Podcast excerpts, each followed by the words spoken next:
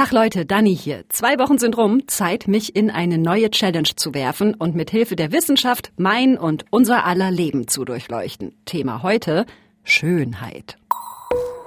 Meine Challenge. Ein Podcast von MDR Wissen. Ich mache mich jetzt möglicherweise gleich zu Beginn dieser Folge unbeliebt, aber ich glaube, wer schön ist, gewinnt. Davon bin ich schon immer überzeugt. Attraktive Menschen haben es so viel leichter im Leben, egal worum es geht, ja? Einen Partner finden oder eine Partnerin, einen neuen Job, neue Freunde, was auch immer. Und seit ich denken kann, habe ich den Wunsch, schön zu sein. Oder wenigstens schöner als ich bin. Denn ich kann mich wirklich an keinen Augenblick in meinem Leben erinnern, wo ich gedacht habe, ach Mensch, Dani, du siehst doch eigentlich ganz nett aus. Also ich war noch nie zufrieden mit mir selbst, egal was andere Menschen zu mir gesagt haben. Das klingt jetzt nach Fishing for Compliments, aber genau so sieht es in meinem Kopf wirklich aus. Schön sind immer die anderen und ich muss halt versuchen, mit Charakter zu punkten. Und das fand ich schon immer richtig unfair. Ich stehe hier vorm Zeitschriftenregal in meinem Supermarkt. Nur mal ein kleines Best-of hier von den Frauenzeitschriften. Express Workout, sexy Bauchbeine pro in nur 10 Minuten. Fit in jedem Alter. Was gibt's hier noch? Die besten Pflege- und Make-up-Tipps für Brillenträgerinnen. Und auch immer nur die perfekt aussehenden, blonden Frauen, perfekte Zähne, blaue Augen, lupenreiner Teint. Ja, ich habe nichts davon. Aber ist das denn wirklich so? Ist Schönheit wirklich der entscheidende Faktor?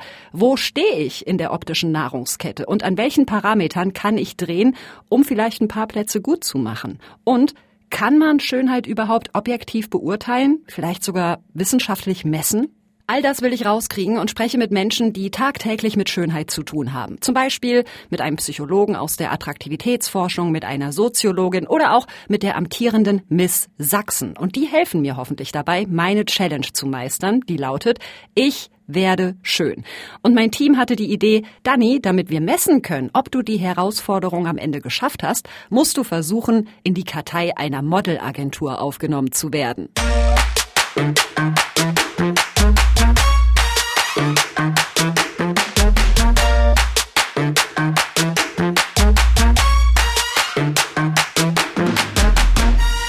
Ja, alles klar. Also das hätte ich jetzt auch nicht gedacht, dass ich in meinem Leben jemals versuchen würde, bei einer Modelagentur unterzukommen. Aber Tja, alles fürs Format. Hier sind wir nun. Das Praktische ist, man kann sich ganz easy online bewerben. Ich scheitere aber tatsächlich fast schon am Fragebogen. Daniela Schmidt. So. E-Mail. Bis jetzt ist es easy. so. Äh, äh, Alter, ja. Aber ich habe gerade schon auf der Seite geguckt, äh, die haben gesagt, ja, bei uns finden auch Models über 30 ein zu Hause. Yay. So. Größe 1,76, glaube ich. Dress? Hä? Was schreibt man denn? Keine Ahnung, soll ich jetzt Dress? Können die mir das mal hier irgendwie erklären oder was? Steht hier nicht. Äh. ich habe keine Ahnung. Was schreibt man denn da hin? Ich schreibe da jetzt einfach rein Black, weil ich schwarze Sachen anhab. Bin ich schon bei einer Agentur? Nein. Instagram. Oh, ich muss jetzt mein Instagram-Profil verlinken. Follower bei Instagram. Hey, was soll ich? Ich will doch nicht Influencer werden. Wie viele Follower? Fotos muss ich natürlich auch mitschicken, ungeschminkt, ganz natürlich, sodass sie einen möglichst klaren Eindruck von meinem Aussehen kriegen. Oh Leute, ich komme mir so bescheuert vor. die denken doch, ich will die verarschen. Ich habe jetzt eine schwarze Leggings angezogen und ein schwarzes Top, damit die irgendwie auf dem Ganzkörperfoto die Figur sehen und versuche das jetzt hier irgendwie mit meinem Handy im Tageslicht vor einer weißen Wand. Du machst, Alter, ich habe Augenringe des Todes. So, okay. Einmal Porträtbild. Ich denke die ganze Zeit, oh mein Gott, was mache ich hier eigentlich gerade? Aber irgendwann ist es dann auch geschafft. Die Bewerbung ist rausgeschickt und die Ansage auf der Homepage der Agentur lautet, wir melden uns innerhalb von zwei Wochen, wenn wir Interesse haben, mit dir zusammenzuarbeiten. Ja, und jetzt ratet mal, was passiert ist. Genau, in den zwei Wochen habe ich nichts von dieser Modelagentur gehört. Ich habe die Challenge also noch nicht geschafft. Keine Rückmeldung heißt kein Interesse. Es gibt aber ja zum Glück noch andere Agenturen. Ich gebe hier noch nicht auf, sondern Ich brauche einfach erstmal Hilfe. Hilfe in Sachen Schönsein. Ja, ich bin Sophie Jones. Ich bin 25 Jahre alt. Ich komme aus der Nähe von Leipzig. Ich bin die amtierende Miss Sachsen und ja, bin Autorin und Bibliothekarin. Sophie Jones sagt, es kommt gar nicht so sehr auf die Optik an, sondern auf die Ausstrahlung. Ich glaube, wenn du selber mit dir im Rein bist, wenn du genau weißt, was deine Vorzüge sind, was vielleicht auch teilweise deine Nachteile oder nennen wir es mal Makel sind. Und wenn du eigentlich ganz genau weißt, wie du damit umgehst, wie du das äh, in Szene setzt oder halt auch nicht, dann hast du eine krasse Ausstrahlung, was natürlich dann auch in Bildern oder so wiedergespiegelt wird, ne? Also man muss einfach auch teilweise wissen, wie verkaufe ich mich gut. Ich habe mich mit Sophie Jones zusammengeschaltet, weil ich gern wissen möchte, wie ist das denn, wenn man schöner ist als der Durchschnitt und das auch noch so gespiegelt bekommt? Ja, von wegen. Sophie Jones hat eine besondere Biografie. Sie ist nämlich bei den Zeugen Jehovas groß geworden und das hat ihren Umgang mit ihrem Äußeren total geprägt. Ich habe nie vom Spiegel gestanden und gedacht, ähm, sehe ich jetzt gut aus, weil es hatte für mich keinen Wert, es hatte für mich keine Bedeutung. Dadurch, dass das ja mein Umfeld mir auch gar nicht kommuniziert hat. Also mir hat niemals irgendwer gesagt, Mann, du bist hübsch oder du hast eine tolle Figur oder was auch immer wenn jemand sich äh, bezüglich meiner Optik geäußert hat, dann war das wahrscheinlich dann doch eher negativ. Also zum Beispiel von Seiten meiner Mutter, die hat mich halt immer sehr stark kritisiert. Und äh, ich habe mich eigentlich nie als schön empfunden. Ich habe mich immer als ähm, tatsächlich sehr verbesserungswürdig empfunden. Und das allererste Mal, das weiß ich auch noch, wo ich ein Kompliment von einem äh, Mann bekommen habe, da war ich, glaube ich, 14 und äh, das war ein anderer Zeuge quasi, also in meiner Religion. Und der hat mir in einer E-Mail geschrieben, nur so nebenbei eigentlich, du kannst so hübsch sein, wenn du lächelst. Und das war das erste Mal, dass ich wirklich ein Feedback bezüglich meiner Optik bekommen habe und dass mir sogar jemand ein Kompliment gemacht hat. Und es hat mich so überfordert, dieses Kompliment zu bekommen, dass ich dachte, hä, wie? Ich bin hübsch, hä? Also das, das war für mich völlig unverständlich dass mich jemand hübsch genannt hat. Ich habe vorher immer gedacht, ich bin absolut hässlich oder ich bin einfach nur so typisch, so normal, einfach völlig ohne jegliche Bedeutung. Und das war der erste Moment, wo ich irgendwie angefangen habe, mich überhaupt darüber, ähm, darüber nachzudenken. Was ist denn hübsch? Ey, Wahnsinn. Da sitzt mir im Videochat diese, finde ich, wahnsinnig schöne Frau gegenüber und sagt, ich fand mich hässlich. Und ich habe auch heute noch Tage, wo ich in den Spiegel gucke und denke, oh Gott, wie siehst du denn aus? Und ich höre das und denke nur, Entschuldigung, bitte was? Also, dass ich sowas von mir selbst denke, okay, aber sie, ja doch ist so, sagt Sophie Jones. Und es ist ja vielleicht auch einfach der Klassiker, Leute, ne? Unser eigener Blick auf uns selbst ist immer der kritischste, unerbittlichste und andere sehen uns vielleicht viel positiver. Vielleicht habe ich ja doch tatsächlich eine Chance, diese Challenge hier zu schaffen. Für diesen Podcast muss ich ja habe ich dir, glaube ich, schon erzählt, versuche ich in eine Modelkartei reinzukommen. Das wird nicht funktionieren. Das ist einfach nur der rote Faden für die Geschichte. Und Aber das, wieso sagst du, das wird nicht funktionieren? Ich halte das überhaupt nicht für unrealistisch. Na, weil ich ja überhaupt nicht, weil es bei allem, also ich finde das total richtig, was du sagst mit der Vervielfältigung des Schönheitsbegriffs, aber trotzdem gibt es immer noch eine Normschönheit, finde ich. Hat die das gerade wirklich gesagt? Also ihr hört's vielleicht. Ich war in dem Moment total irritiert durch ihren Einwurf. Aber kurz durchatmen und den Fokus nicht verlieren. Ich brauche Tipps. Welche Tipps hat Sophie Jones für meine Bewerbung als Model? Hm, also ich kann dir nur raten, dass du vielleicht auch selber von dir Fotos machst und guckst, okay, wo ist jetzt zum Beispiel meine Schokoladenseite? Ne, das ist so das Typische.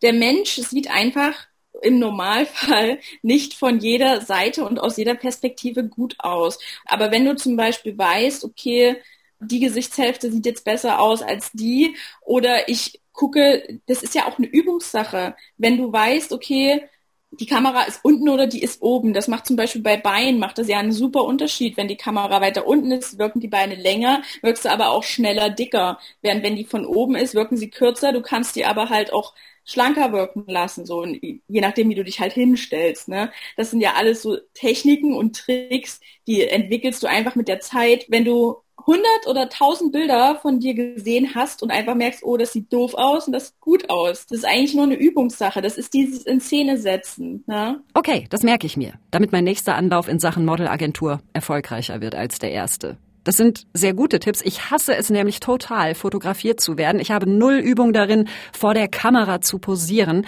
Und insofern war das hier jetzt ein ganz guter Crashkurs für meine weitere Challenge.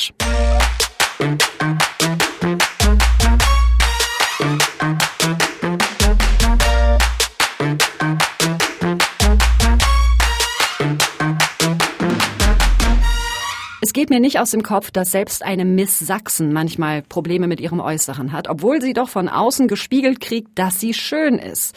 Es ist einfach wahrscheinlich diese Diskrepanz zwischen Selbstwahrnehmung und Fremdwahrnehmung. Und vielleicht hängt da bei mir selbst ja auch was schief, ja? Ich bin mit mir unzufrieden, ich will gerne schöner sein, aber vielleicht sehen andere Menschen das ja total anders. Deswegen habe ich Freundinnen und Freunde gefragt, Leute, was findet ihr an mir eigentlich schön? Weil ich ja auch für meine Modelbewerbung so ein bisschen wissen muss, wo meine Vorzüge sind. Liebe Dani, natürlich fallen mir als allererstes deine wunderschönen roten, langen Haare ein. Nicht nur, weil ich Friseur bin, aber ich glaube, weil einfach wirklich jeder neidisch ist, wenn er die Mähne zu Gesicht bekommt. Selten und wunderschön. Ja, ich glaube, du bist die Person mit den schönsten Haaren, die ich kenne.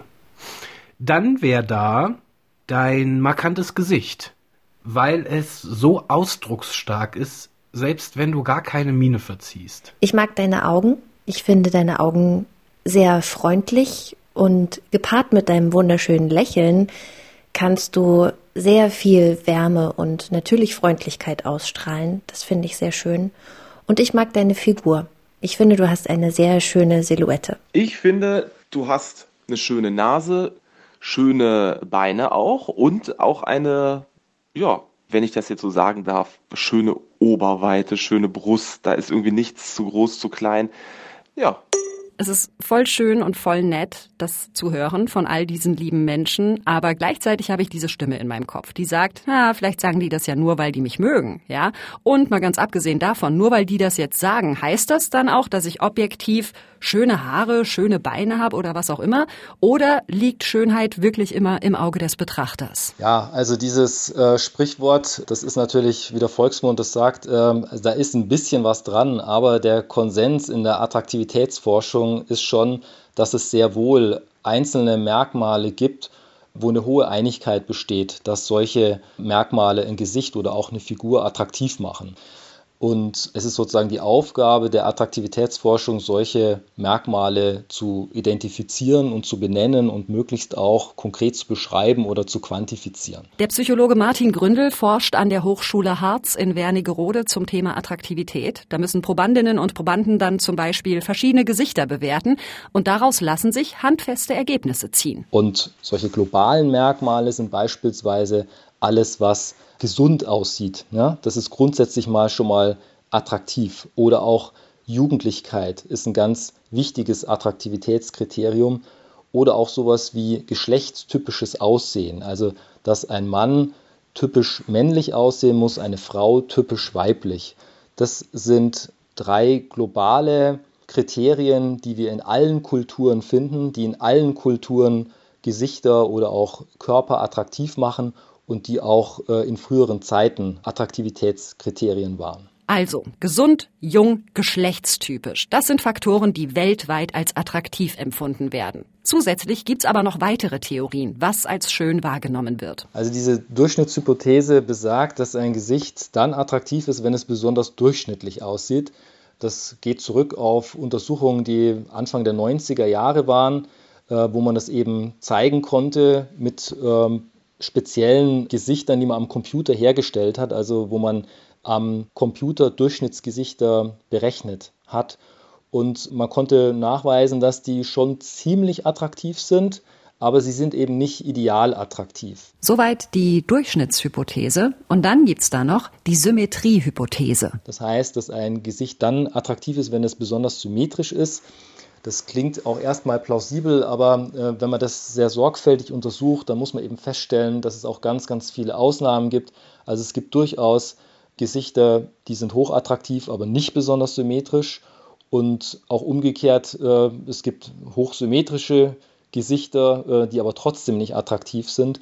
Also das ist nur ein, ja, ein ganz kleiner Baustein ja, in dem gesamten Puzzle. Ja, Leute, und sagen wir einfach, wie es ist. Am Ende wollen unsere Gehirne einfach nur, dass wir uns erfolgreich fortpflanzen. Das erklärt relativ schlüssig, warum insbesondere bei Frauen das Jugendlichkeitsideal stärker vorherrschend ist als zum Beispiel bei Männern, weil eben bei Frauen Fruchtbarkeit noch stärker an junges Alter gekoppelt ist als bei Männern.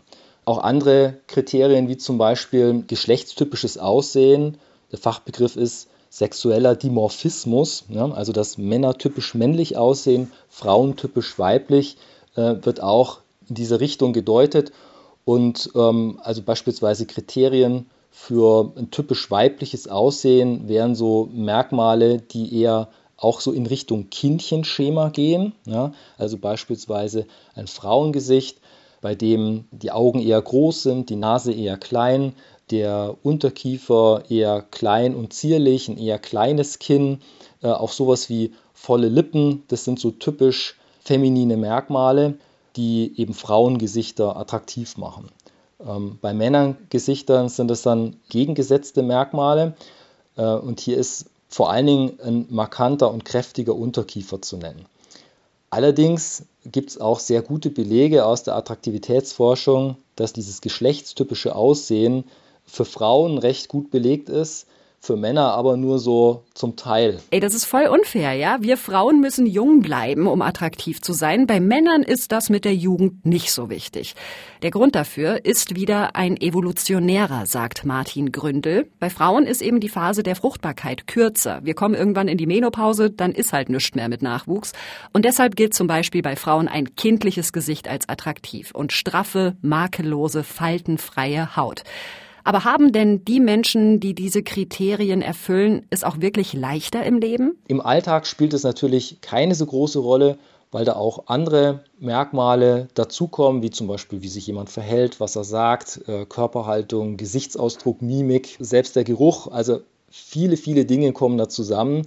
Deswegen ist dieser Effekt der Attraktivität selber nicht so groß, aber man kann ihn trotzdem nachweisen. Also es gibt auch viele Untersuchungen, die das in alltagsnahen Situationen bewiesen haben. Also das geht schon los damit, dass attraktive Kinder mehr Zuneigung erfahren, die werden häufiger geküsst, äh, die haben im Kindergarten mehr Freunde, die bekommen in der Schule bessere Noten, die haben Vorteile bei der Partnerwahl und so weiter. Und selbst vor Gericht ist es zum Beispiel so, äh, dass attraktive Menschen häufiger freigesprochen werden oder dass ihnen weniger äh, harte Strafen auferlegt werden. Also es gibt eine ganze Reihe von Vorteilen, die attraktive Menschen haben und die eben, das muss man wirklich deutlich sagen, die auf einem Vorurteil basieren. Ja, das ist ein Stereotyp und das kann man nicht deutlich genug sagen, dass es natürlich in Wirklichkeit nicht so ist, ja, sondern Menschen ja, fallen eben auf dieses Attraktivitätsstereotyp ständig herein. Ey, sag ich doch, schöne Menschen haben es leichter, da haben wir's. Ihnen wird zugeschrieben, dass sie freundlicher, ehrlicher, intelligenter und fleißiger sind, sagt Martin Gründel. Wie wahnsinnig ungerecht ist das denn bitte? Also, da kommst du auf die Welt, hast vielleicht ein bisschen ein verbautes Gesicht und das gerät dir dann zum Nachteil, ohne dass du was dafür kannst. Das ist doch fürchterlich. Und andererseits denke ich, Funktioniert das nicht auch andersrum? Wenn ich nämlich jemandem begegne, der irre attraktiv ist, dann denkt mein Gehirn automatisch, ja, du bist bestimmt ein Arsch oder arrogant oder dumm, weil du dir nie Mühe geben musstest und deinen Charakter schärfen, sondern immer ganz easy mit deinem Aussehen durchgekommen bist. Sophie Jones, die Miss Sachsen, die hat mir auch sowas geschildert, quasi von der anderen, von der schönen Seite. Ich merke das selber manchmal, dass es mir schwer fällt, intellektuell ernst genommen zu werden, weil mich Leute, die mich nicht kennen, auf meine Optik reduzieren oder zum Beispiel auch im beruflichen Umfeld oder was auch immer. Ob das jetzt nur was mit der Optik zu tun hat oder damit, dass ich allgemeine Frau bin oder dass ich relativ jung bin, lässt sich so natürlich auch nicht direkt sagen. Ich frage ja die Leute auch nicht, kannst du mich nicht leiden oder nimmst du mich nicht ernst, weil das, das, das, ne? Bitte ankreuzen. So, das mache ich ja nicht. Aber ich glaube einfach, dass wenn du gut aussiehst, bei gewissen Menschen einen Pluspunkt natürlich auch hast. Aber andererseits wirst du halt auch schnell in eine Schublade gesteckt und hast es super schwer zu beweisen, dass du mehr bist als nur die Optik. Martin Gründel, der Attraktivitätsforscher, sagt, ja, es wäre natürlich denkbar, dass unsere Gehirne bei superschönen Menschen vielleicht auch negative Vorurteile haben. Das ist aber bisher nicht wissenschaftlich nachgewiesen, sondern es gilt, Schönheit gewinnt. Ist es denn aus Sicht der Attraktivitätsforschung möglich, sich auf der Schönheitsskala so ein bisschen nach oben zu mogeln? Das, was eigentlich wichtig ist, das ist die, die Knochenstruktur dahinter, die äh, die definiert das alles. Ja? Und an der kann man nichts ändern oder halt nur mit äh, schwerwiegenden operativen Eingriffen. Also letztlich ist es so, dass das, was Schönheit ausmacht, und zwar, wenn man jetzt die ganze Bandbreite nimmt, ja, also auch von ganz jung bis ganz alt, dass man da nur sehr, sehr wenig ändern kann. Und das, was man beeinflussen kann, das ist auch das, was ja typischerweise äh, Leute versuchen zu beeinflussen. Ah, das sind alles keine guten Nachrichten für mich, wenn ich mich hier selber so angucke. Ich finde mein Gesicht eher lang, meine Augen sind klein, Kindchenschema, absolut nicht vorhanden und strahlende faltenfreie Haut Nope, Fehlanzeige. Ich habe eher Stirnrunzeln, eine dicke Zornesfalte zwischen den Augenbrauen, trotzdem noch Pickel und Augenringe. Also aus Sicht der Attraktivitätsforschung komme ich nicht gut weg. Und klar versuche ich da, wo es geht, was zu drehen, ja, durch Make-up, Haare, Kleidung. Aber macht das einen Unterschied, wie mich die Menschen wahrnehmen? Ich mache einen kleinen Selbsttest im Supermarkt. Einmal gehe ich hübsch gemacht einkaufen und einmal so richtig zerstört, nämlich nach einer Frühschicht. Ungeschminkt, übernächtigt, fettige Haare, Schlabberlook, um mal zu gucken, ob die Menschen mich unterschiedlich behandeln, je nachdem, wie ich eben aussehe. Entschuldigen Sie, können Sie mir vielleicht kurz helfen? Ich habe meine Brille vergessen. Ja, können Sie mir gucken. sagen, ob hier Gluten drin ist? Ich kann es nicht lesen. Gluten? Gluten, genau. Das müsste ja dann irgendwie draufstehen. Steht nicht mit drauf. Nee? nee also das klingt gut. Sehe ich nicht. Dann danke ich Ihnen ganz ja. herzlich fürs Vorlesen. Entschuldigung, danke. Danke. Na, das Ergebnis ist relativ unspektakulär. Ich habe nicht wirklich einen Unterschied bemerkt. Die Menschen waren immer gleich nett und gleich hilfsbereit. Aber mein Gefühl war natürlich ein anderes. Und vielleicht habe ich mich auch anders verhalten, als ich im schimmeligen Zustand unterwegs war, ja? Also ich glaube, da war ich viel schüchterner, leiser und geduckter.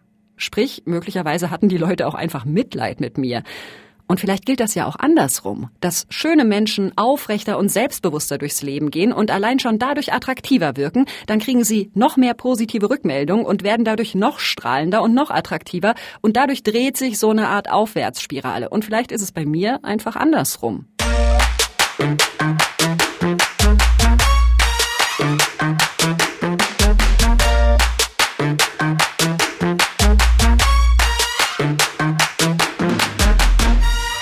Aber ich will ja auch kein Mitleid, ich will einfach schön sein. Da muss ich doch was machen lassen. Und deshalb tue ich jetzt was, von dem ich mir geschworen habe, dass ich es nie, nie, nie, nie, nie im Leben tun werde. Ich gehe zu einem Facharzt für plastische und ästhetische Chirurgie, nämlich in die Praxis von Christopher Wachsmuth in Leipzig. Der soll mich mal bitte angucken und mir ganz deutlich sagen, was alles anders muss. Aber nö. Dazu sage ich nichts, weil ich fange nicht an, ein Portfolio aufzumachen. Jetzt tun wir das Ganze von der Stirnhaargrenze bis zum Fußnagel durchsanieren, was wir jetzt alles machen. Also ein, ein Listenheft führen. Ja. Äh, Im Gegenteil, ich bringe mich und ich bringe vor allem Patienten in eine Bredouille sozusagen. Also meine Überzeugung ist, ich bin dazu da, zu klären, ob ich ein Bedürfnis im besten Sinne erfüllen kann. Es ist nicht meine Aufgabe, ein Bedürfnis zu schaffen. Ja?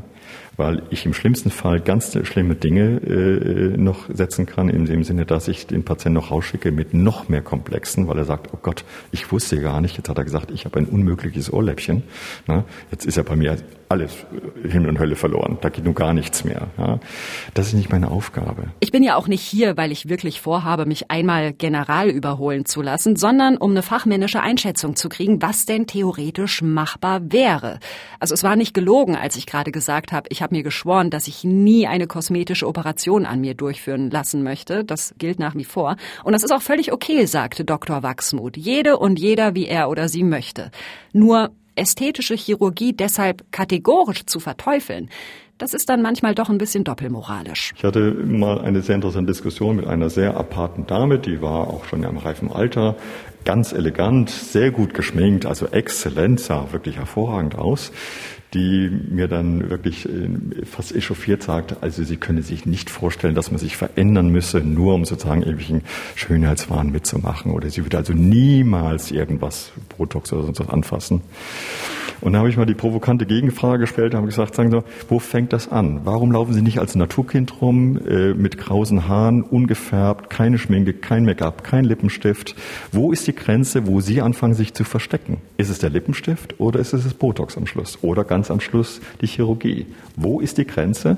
Und das muss am Schluss, glaube ich, oder kann nur jeder für sich selber beantworten. Ich glaube, da muss man sehr vorsichtig sein, äh, dass der eine auf den anderen mit dem Finger zeigt und da in einer sehr äh, moralischen Grundsatzrede da irgendwelche Ansprüche erhebt. Ja, erwischt. Ich mache mir ja auch die Haare oder schminke mich vorm Ausgehen und trotzdem rümpfe ich die Nase, wenn ich eine Person sehe, wo ich sage, ah, die hat doch was machen lassen. Das ist nicht okay.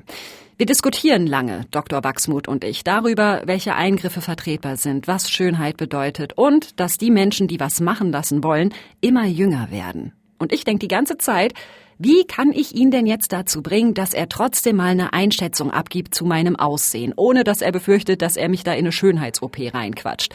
Ich probiere es einfach nochmal mit einer neuen Strategie. Sie heißt überraschende Konfrontation. Und ich nehme jetzt mal kurz die Maske ab, ich mhm. kurz einen Eindruck verschaffen, wie das bei mir so aussieht. So. Könnte man hieraus das perfekte Frauengesicht machen? Also das perfekte Gesicht gibt es erstmal nicht. Abgesehen davon sind Sie eine schöne und attraktive Frau, das mal per se. Ja.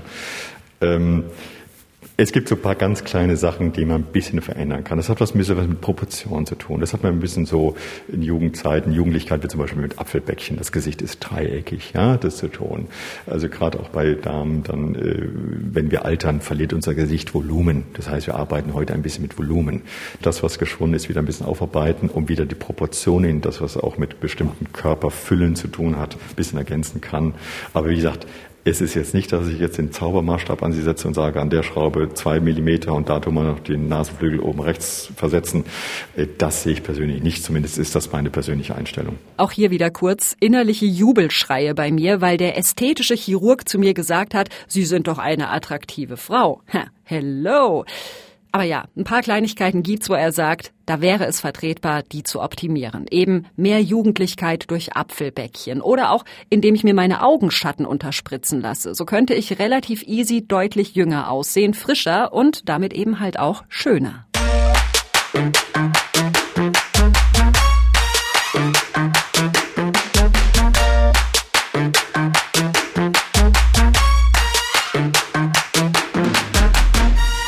Und ich merke gerade, ja, ich will schöner sein, aber eine Schönheits-OP kommt mir nach wie vor nicht in die Tüte. Meine Zornesfalte zwischen den Augen zum Beispiel, ja, die könnte ich ruckzuck wegspritzen lassen, aber ich finde die null schlimm, weil ich sage, naja, ich habe die halt, weil ich oft kritisch gucke oder angestrengt nachdenke. Und das ist für mich was Positives. Und ich finde es ganz, ganz schlimm, dass wir Anzeichen von Alter versuchen wegzuoperieren, anstatt zu sagen, ey, Alter ist doch nichts Schlimmes, Alter ist was Gutes. Alter steht für Erfahrung, Weisheit und würde. Und diese Entwicklung, die will ich einfach nicht mittragen. Es geht aber ja auch schon viel früher los, ja? Ich könnte Sport treiben für eine bessere Figur. Ich könnte aufhören zu rauchen, damit meine Haut nicht aussieht wie ein gut gegerbter Lederhandschuh, sondern jung und schön. Das mache ich aber alles nicht. Denn ich glaube zwar, dass es auf Schönheit ankommt, aber ich finde das ja selber blöd und ablehnenswert, dass es in meinen Augen so ist. Und wir haben jetzt auch noch gar nicht darüber gesprochen, dass es zwar global gültige, fast schon zeitlose Schönheitsmerkmale gibt, wie eben Jugend und Gesundheit, aber es gibt auch Ideale, die sind nicht so in Stein gemeißelt, sondern die verändern sich. Das ist dann die kulturelle und gesellschaftliche Prägung. Früher zum Beispiel, da galt es als attraktiv, wenn Menschen eher füllig waren und eine helle Haut hatten. Das bedeutete halt Wohlstand. Und heute? Schönheitsideale, Normen des Schönen haben ziemlich eng zu tun mit jeweiligen Idealvorstellungen einer Epoche, einer Gesellschaft, die weit über das Thema Schönheit hinausgehen, sondern die vor allem so ökonomisch, äh, sozioökonomisch, kulturell bedingt sind. Das ist Paula Irene Villa-Braslawski, Professorin für Soziologie und Gender Studies an der Ludwig-Maximilians-Universität München. Also im Moment zum Beispiel haben wir auch ökonomisch sehr stark die Anforderung, dass wir alle ähm, flexibel, mobil, geschmeidig, resilient, also widerstandsfähig und auf eine bestimmte Art und Weise so fit und gesund sein sollten. Und das spiegelt sich eben auch in den Schönheitsnormen wieder. Der Yoga-Körper in Anführungszeichen, das ist so ein so eine idealtypischer Körper, der genau das ja auch verkörpert und der ja auch das Ideal, würde ich schon sagen, unserer zeitgenössischen Gesellschaft ist in Bezug auf Schönheit. Also ein fitter, ein straffer und gleichzeitig elastischer Körper, ein mobiler, ein geschmeidiger Körper, der nicht zu kraftvoll ist, der nicht zu muskulös ist, aber doch eine ganz ähm, sozusagen starke innere Elastizität und Biegsamkeit hat. Und das ist so eine Art sozusagen metaphorisch schon ähm, sehr nah äh, dran an den ja eher ökonomisch, also wirklich arbeitsmarktbedingten Anforderungen. Ja, wenn man bestimmte Stellenanzeigen liest, könnte man die auch in einem Yoga-Körper dann verkörpert finden. Und das ist immer wieder so, auch historisch, dass es da einen engen Zusammenhang gibt. Also, nicht nur evolutionäre Codes bestimmen, was wir schön finden, sondern auch die Umstände, in denen wir leben. Und dass wir überhaupt die Idee, das Wissen und die Möglichkeit haben, Einfluss auf unser Äußeres zu nehmen, das ist erstmal was Gutes aus Sicht der Soziologie. Das ist so eine Idee, die die Moderne als Epoche, also seit Ende des 18. Jahrhunderts durchaus begleitet. Ja, wenn man jetzt Kant nimmt, der sagte, habe den Mut, dich deines eigenen Verstandes zu bedienen, so als Motto der Aufklärung, dann hat es auch eine körperliche Dimension. Über die hat Kant nicht nachgedacht, aber das können wir empirisch sehen ich formuliere selber frei nach Kant, habe den Mut, dich deines eigenen Körpers zu bedienen. Und die Idee ist, in modernen Gesellschaften sagt nicht mehr Gott, sagt nicht mehr der Kaiser, sagt auch nicht mehr der Papa, ähm, wie wir uns zu kleiden und was wir zu essen und wie wir zu leben haben, sondern möglichst wir selber als autonome, als mündige, als verantwortungsvolle, als äh, aufgeklärte Personen. Und das betrifft auch unsere Körperlichkeit. Und das ist ja richtig so. Da ist ja auch was dran. Von da aus wird aber kurz geschlossen äh, auf so eine totale Verfügbarkeit. Also als könnten wir alles jederzeit immer mit unseren Körpern machen. Und ähm, dementsprechend bewerten wir uns selber werden wir bewertet und bewerten wir andere nach dem Motto, der ist zu doof, sich richtig zu ernähren, deswegen ist er so fett. Jetzt mal ganz kurz und sehr stereotyp gesprochen. Wir haben die Freiheit, uns zu gestalten, aber durch diese Freiheit sehen wir uns eben gezwungen, genau das auch zu tun, bis hin zum Schönheitswahn. Wobei Paula Irene Villa-Braslawski diesen Begriff Schönheitswahn nicht so passend findet. Die Gestaltung unserer Oberfläche unserer körperlichen, die gehört zu unserer Natur dazu. Das können wir gar nicht abstellen. Und insofern gehört das Thema Schönheit zum Menschsein immer dazu.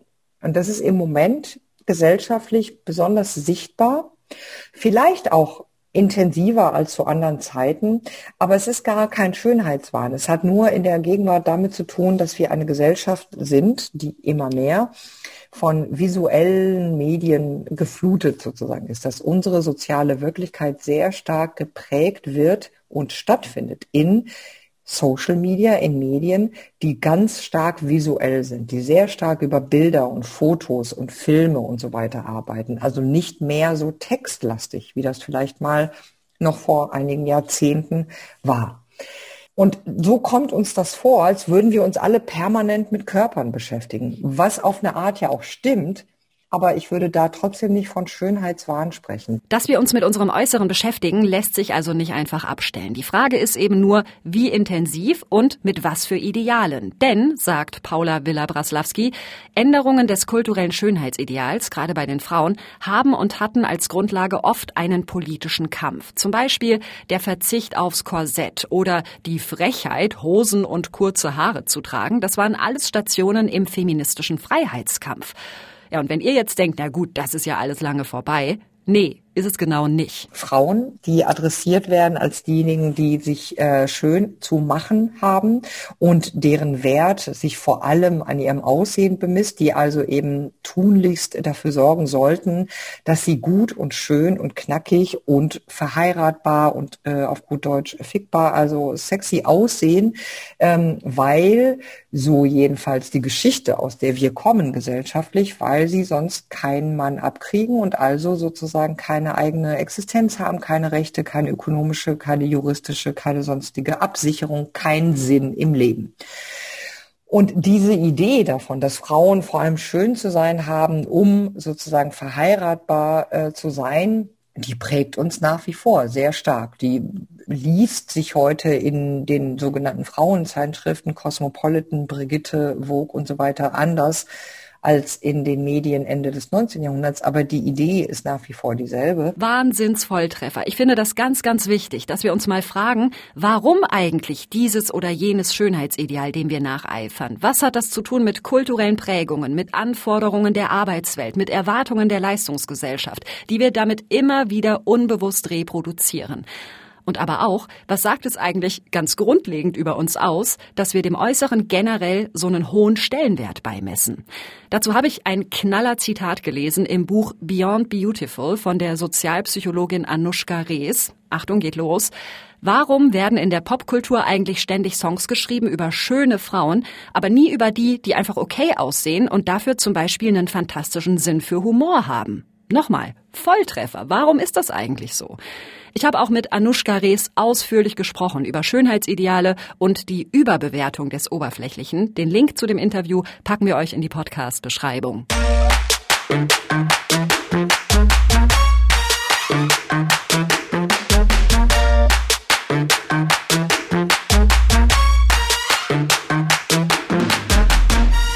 In meinem Kopf ist wahnsinnig viel passiert bei dieser Challenge. Und die ist ja noch nicht vorbei, ne? Diesmal gehe ich den Versuch, in eine Modelkartei reinzukommen, anders an. Sophie Jones, die Miss Sachsen, hat ja gesagt, Dani, du musst rauskriegen, wo deine Vorzüge sind. Das habe ich gemacht. Ich habe Freundinnen und Freunde gefragt, was sie an mir schön finden. Und mit all diesem Input mache ich mich jetzt an meine zweite Modelbewerbung.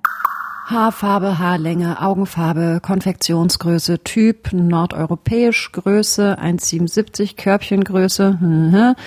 So. Und ich muss hier auswählen, was ich so mitbringe. Also Body Parts nennt sich das. Da habe ich angeklickt, Sommersprossen habe ich.